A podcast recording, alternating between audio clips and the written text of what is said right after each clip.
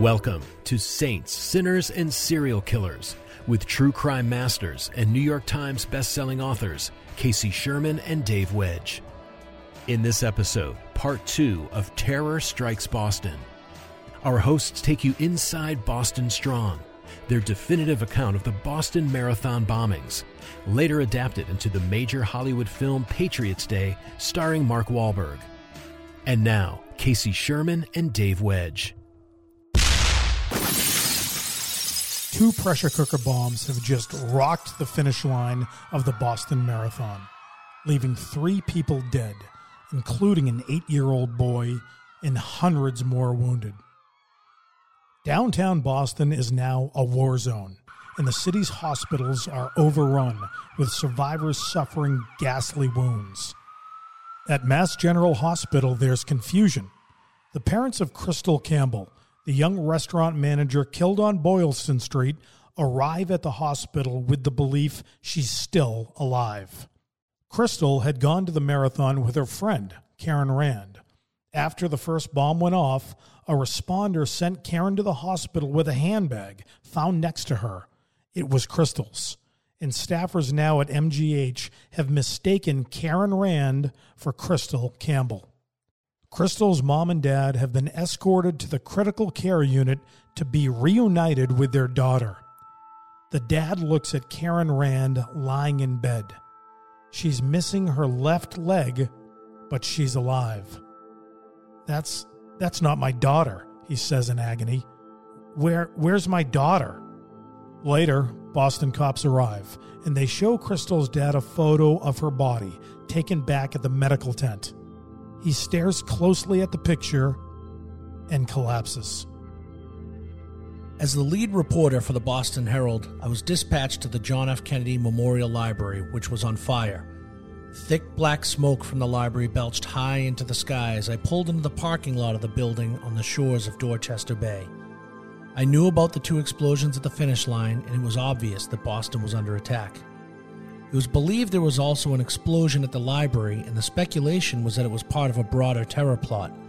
In short time, however, firefighters report that the fire is not connected to the bombings, and I'm dispatched to the finish line on Boylston Street. As I arrive on the scene, it's eerie. Brothers Tamerlan and Dzhokhar Tsarnaev disappeared into the throngs of terrified witnesses fleeing the finish line.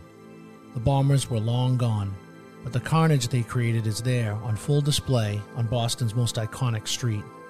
Metal barriers are tipped over. Runners wander around with dazed looks on their faces, some looking for their families, others just trying to get away. Sirens wail. Police officers swarm the street, which is visibly soaked in blood. The FBI begins interviewing survivors, including Martin Richards' mother, Denise, who is critically wounded. She's just undergone five hours of surgery to save her eye. Amazingly, she has near total recall of the bombing and describes the crime scene with pinpoint accuracy. She also knows that her son Martin is gone. Michelle LaRue has just woken up from surgery. Doctors tell her the wound to her arm had just missed her main artery. Had it severed, she would have lost it and most likely would have died. She shakes her hair with her one good arm, and tiny BBs fall out. It's evidence from the pipe bomb, and she hands it over to the FBI. When Mary Daniel wakes up from surgery, she learns that her left leg has been amputated. Her heart also stopped twice while she was unconscious. Still, she considers herself lucky to be alive. Jeff Bauman has lost both legs, and he says he knows who the bomber is. I know who did it, he tells a police officer at Boston Medical Center. Bauman remembers locking eyes with a suspicious looking man outside Marathon Sports just before the first bomb went off.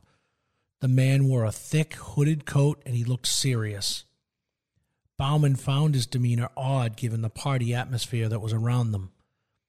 After enduring hours of surgery, Bauman's recovering in his hospital bed and he asks for a pen and a piece of paper.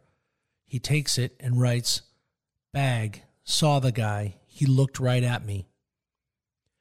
In Washington, President Barack Obama addresses the grieving nation. We still do not know who did this or why. And people shouldn't jump to conclusions before we have all the facts. But make no mistake, we will get to the bottom of this. And we will find out who did this. We'll find out why they did this. Any responsible individuals, any responsible groups will feel the full weight of justice. The Tsarnaevs don't appear to be too concerned by the president's threat. They don't go into hiding. Instead, they go grocery shopping at a Whole Foods store in Cambridge, Massachusetts, where the younger brother is caught on a surveillance camera buying a gallon of milk just minutes after fleeing Boylston Street. Dzhokhar leaves the store and returns to exchange the milk for a different brand. Later, he drives 71 miles to his dorm at the University of Massachusetts campus in the town of Dartmouth. He uses his campus ID to work out in the gym. Back in his dorm room, he fires off these tweets over the next several days. Ain't no love in the heart of the city. Stay safe, people. There are people that know the truth but remain silent. And there are people that speak the truth, but we don't hear them because they're the minority. I'm a stress free kind of guy. It's late Monday night, April 15th. Massachusetts Governor Deval Patrick mobilizes 300 soldiers from the Massachusetts National Guard to help secure the perimeter of what now is a 20 block crime scene. It's the largest deployment of soldiers in the city of Boston in nearly a century. Armored Humvees clutter the historic Boston Common. Hospitals, hotels, and colleges are patrolled by cops wielding semi automatic rifles. Still, no terrorist group has claimed responsibility for the bombings, and the FBI fears that sleeper cells are now being activated across the city. The investigation is about to get a jolt thanks to Boston Police Detective Danny Keeler's decision to focus on surveillance cameras and cell phone pictures from the finish line. The FBI's computer analysis response team has narrowed down hundreds of thousands of images to a select few. The FBI technicians focus on the second blast at Forum. They zoom in on a black backpack on the ground in the exact spot that analysts determined was the seat of the bomb. Standing over the backpack is a young man wearing a white baseball cap backwards. They nickname him White Hat. More photos show White Hat walking with another man wearing a dark baseball cap and sunglasses. He's nicknamed Black Hat. These are the suspects, but still, the FBI is reluctant to share the photos, fearing a public relations nightmare if they identify the wrong people. This calculated decision proves to be a tragic mistake.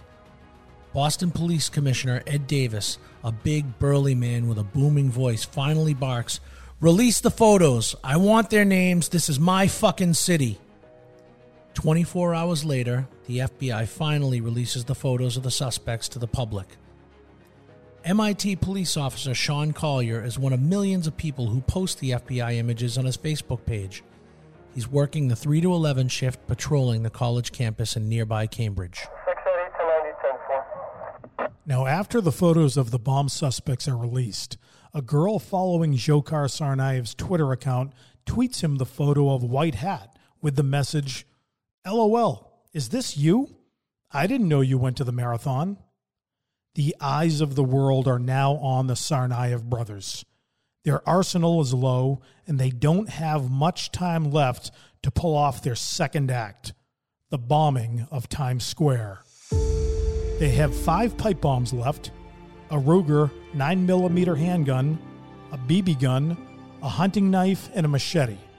If they're going to bring war to New York City, they'll need more weapons. The brothers drive through Cambridge and spot Sean Collier's police car. Wearing hooded sweatshirts, the Tsarnaevs creep up behind as Collier keeps his attention on the intersection in front of him. Now, at this moment, Tamerlan opens the car door and fires a volley of shots. Two bullets strike Sean Collier in the head, killing him instantly. The brothers then try to steal Collier's gun, but they can't seem to get it out of the holster. They quickly flee the scene, but now they need a getaway car. 25 minutes later, the brothers spot a young Chinese man named Dun Meng. He's pulled over to the side of the road in his Mercedes. Hey, Casey. Like our fans who tune in here on Saints, Sinners, and Serial Killers, we're all about truth. Working on our projects, I need a boost sometimes. I love my coffee, but I'm really loving these true lifestyle drinks. Me too, Dave. There are six different flavors for every activity. They're gluten and GMO free, organic, vegan, and there's no artificial sweeteners or additives. They're clean, and they contain all sorts of vitamins and nutrients, and they're damn tasty. You know, True's founder, Jack McNamara, is a former pro hockey player, and he created True because he was looking for healthy energy drinks that wouldn't make you crash. I've been loving Energy, the orange mango wake up blend, as well as Focus, the apple kiwi brain blend. Jack and his team have scientifically engineered some game changing beverages, and I'm working several of them into my daily routine. And I'm making them part of my lifestyle too. True drinks for true crime fans. Go to drinktrue.com and use the code SAINTS to get 30% off your purchase. Now, back to Saints, Sinners, and Serial Killers. Meng had stopped to answer a text when Tamerlan knocks on his passenger side window. Don't be stupid, the bomber tells him. You know about the marathon bombings? Dun Meng nods. I did that, Tamerlan replies coldly. The brothers carjacked the Mercedes SUV and forced Dun Meng to drive. They use his ATM card to steal money and stop for gas. Dzhokhar walks into the Shell station to pay and grab snacks for the long ride to Times Square. The carjack victim seizes the moment. With lightning speed, he unbuckles his seatbelt, opens the door, and sprints. He keeps running and doesn't look back. No shots are fired, and he feels no pain. Dun Meng is free. At 12:40 a.m. on Friday, April 19th, 2013, Watertown police officers are alerted to reports of a carjacking in nearby Cambridge. Officer Joe Reynolds spots the stolen Mercedes and calls for backup. By now, Dzhokhar is following his brother in his beat up Honda Civic. Police Sergeant John MacLellan joins Reynolds as they flash their sirens, signaling the driver of the stolen Mercedes to stop. They have no idea what's about to happen. Tamerlan gets out of the stolen SUV and starts shooting without warning. A round pierces MacLellan's windshield. Shots fired, he hollers over the police radio. Bullets ping off the squad car as MacLellan reaches for his patrol rifle. This isn't police work. This is war. MacLellan makes a snap decision. He slams the squad car into drive and lets it roll down the street. He runs alongside, maintaining cover, and takes refuge behind a tree. Officer Reynolds joins him out of the line of fire. Dzhokhar now joins the fight. He pulls out a pipe bomb and throws it in the direction of the officers. Dexter, they have explosives, some type of grenades. They're in between the houses down here. Shots fired. Shots fired.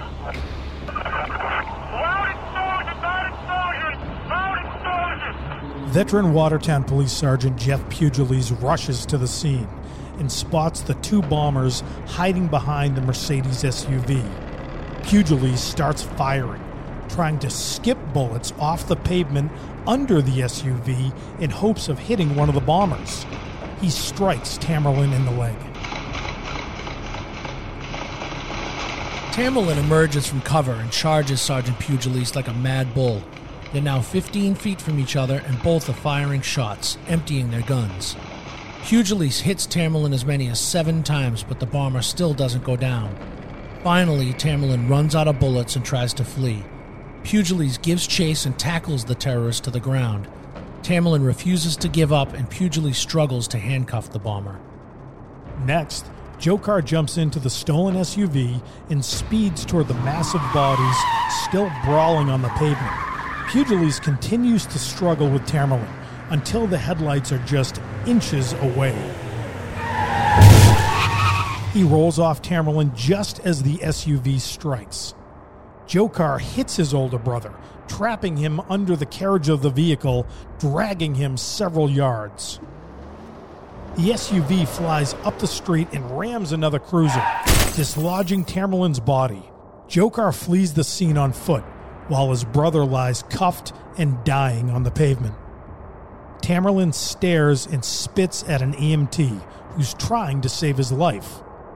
The EMT says Tamerlan gave him the most chilling look he'd ever seen in his life.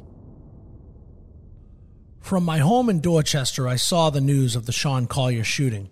I just knew it had to be connected. I got dressed, grabbed my phone and my notebook, and rushed out of the house, calling the Boston Herald news desk on my way. Head to MIT, my editor told me. As I sped through the dark, empty streets of Boston on my way to Cambridge, my editor called me back. Forget MIT, he said. There's a shootout in Watertown. They're throwing bombs at the police. Head to the corner of Dexter and Laurel Streets in Watertown. Hurry up. I hit the gas and sped onto Memorial Drive toward Watertown. As I arrived in the suburban neighborhood, I was greeted with a chaotic scene. State troopers were running all over with guns drawn, smoke filled the air. I saw a TV news crew standing in the middle of the confusion. A police officer tackled a young man carrying a backpack. This is a neighborhood filled with college kids, all of whom look like they could be Dzhokhar Tsarnaev. Everyone was a suspect. Transit police officer Dick Donahue, a friend of Sean Collier's, has been struck in the leg by friendly fire. It'll take a miracle, but Dick Donahue will survive. A Boston police officer named DJ Simmonds has battled the terrorists also. A bomb thrown by one of them detonated just a few feet from him. He'll struggle with physical and mental injuries and will die the following year at just 28 years old. I follow police and National Guardsmen as they go house to house searching for Dzhokhar Tsarnaev. Platoons of police officers patrol the neighborhood. No one knows why the terrorists came here or whether more bombs might be planted. The scene is eerily quiet and everyone is on edge. I've parked my gray Toyota in the center of the manhunt and it is cordoned off by yellow tape. It's now part of the crime scene and that means I can't leave until they catch him. Boston Police Detective Danny Keeler has also arrived at the shooting scene on Laurel Street. Police draw a 20 block perimeter around the stolen Mercedes SUV, which is now riddled with bullets. Keeler gets his men organized. If you have a vest, you're in. If you don't have a vest, you're out, he tells them. Two guys into each yard, and remember to announce yourself before going in. Don't move to the next yard until the first yard is clear. The tense manhunt gets off to a rocky start. The FBI's tracking dog catches a scent and gives chase with several armed officers in tow. Finally, the dog's handler realizes that the canine is chasing a squirrel. By now, Tamerlan Tsarnaev is in the emergency room at Beth Israel Hospital, where several of his victims are hospitalized. Surgeons fight to save his life, but he dies at 1:35 a.m. His last words were uttered back in Watertown, where he told those heroic cops, "Rot in hell." In an unprecedented move, Governor Patrick and Boston Mayor Tom Menino decide to lock down the entire city. Trains and buses stop running. Residents are ordered to shelter in place. I drive around the city and I see every corner guarded by armed soldiers and cops. New Hampshire native and Hollywood star Adam Sandler sums up the situation perfectly. He tweets Boston is probably the only major city where, if you fuck with them, they're going to shut down the whole city, stop everything, and find you. Back at my position in Watertown, the situation continues to intensify. By now, hundreds of police officers have self deployed here from across New England to join the posse. I see a massive armored vehicle from the state of New Hampshire roll by. Another from Massachusetts pulls up. It stops in front of a house I'm standing in front of. The vehicle empties and a dozen officers in full tactical gear with semi automatic weapons pile out and enter the home. Our neighbor reported seeing blood on the back steps, and the cops sweep the house looking for the terrorist. He isn't there. Investigators have identified both brothers and they know where Dzhokhar attends college. Two Black Hawk helicopters land on the campus of UMass Dartmouth, and police place three of Dzhokhar's friends under arrest for destroying evidence. Dzhokhar himself is wounded and bleeding. He finds a covered sailboat in a backyard and climbs under the tarp to hide and rest.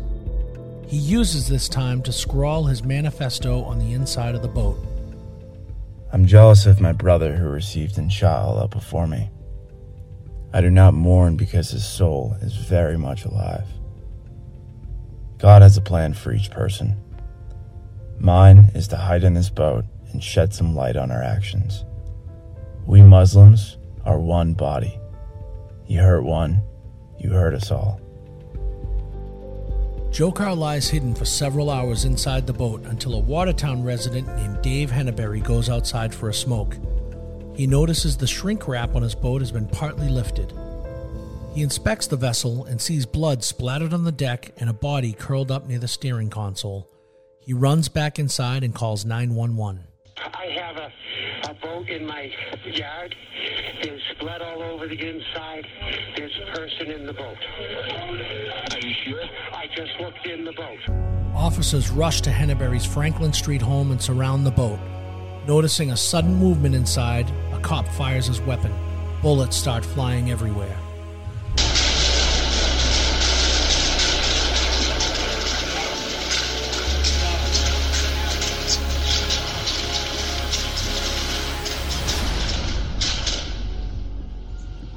Boston Police Deputy Superintendent Billy Evans screams, Hold your fire! The boat is now riddled with bullet holes, but infrared cameras show that Dzhokhar is still moving inside. Flashbangs are used, triggering thunderous noises. The FBI brings in a tank like vehicle to shake the boat. At this point, Dzhokhar is positioned along the starboard side. His hand finally emerges from beneath the shrink wrap.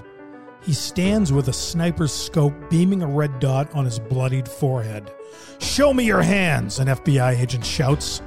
He orders the young bomber to lift his t shirt to show that he's not wearing a suicide vest. Several police officers then pull Dzhokhar out of the boat and slam him on the ground. He screams out in pain. Two transit officers, colleagues of wounded cop Dick Donahue, are given the honor of handcuffing the young bomber. Danny Keeler is just feet away. We got you, motherfucker, he says as Dzhokhar is taken away on a stretcher. The city of Boston erupts in celebration.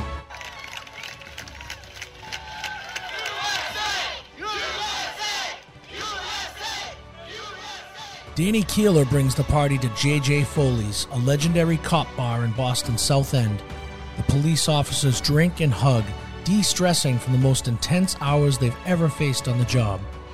Keeler raises a glass of Jameson, looks around the bar, and toasts his men and women. His eyes fill up with tears. His heart is filled with pride. Two years later, on March 4th, 2015, the trial of Dzhokhar Tsarnaev gets underway in Boston. I'm inside the Moakley courthouse for each day of the gripping and gruesome testimony. Dzhokhar's lawyers admit that he did it because nearly all of his murderous actions are actually captured on surveillance tape. But they insist that he's been radicalized by his brother Tamerlan. The most powerful moment in the trial, at least in my opinion, is when we all got to watch the medical examiner describe and show the contents inside of a box presented to the jury. It's the blood-stained Celtics jersey and Patriots t-shirt worn by Martin Richard when he was killed.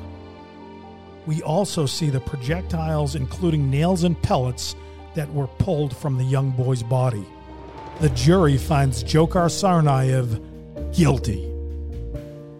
On the day of his sentencing, Krystle Campbell's father tells Dzhokhar, You failed as a jihadist.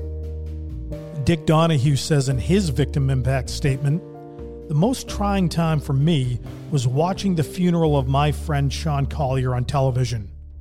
I live in constant pain, but I'm still standing here. Dzhokhar Tsarnaev gets his chance to speak and begs for forgiveness. But the judge will have the last word, at least on this day. He tells the young bomber, The evil men do lives after them. Whenever your name is mentioned, all they will remember is the evil that you've done. What will be remembered is that you murdered and maimed innocent people. This was your diabolical siren song, and for this, I sentence you to death.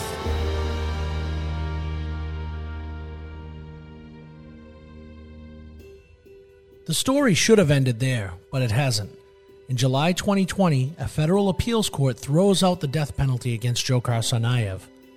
The appeals court says that the confessed bomber didn't get a fair trial and that the judge should have considered moving the case out of Boston. Dzhokhar is serving 11 concurrent life sentences and will never go free, but we don't know yet if the United States government will end his life by executing him. What we do know is that the survivors and families of those lost will relive Patriots Day 2013 every day for the rest of their lives.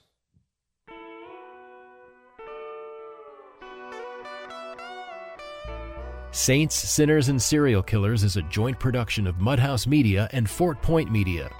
This episode is brought to you with thanks to our sponsor, Work Local in Marshfield, Massachusetts. Special thanks to Mike Southworth for providing the voice of Dzhokhar Tsarnaev. Music in this episode was provided by Chris Spagone. You can reach Chris on Instagram at Art. For more on the Mudhouse Media Podcast Network, visit mudhousemedia.com. That's Mudhouse with two D's. And for the latest updates on their podcast and all of the writing and film projects of Casey Sherman and Dave Wedge, please visit fortpointmedia.com.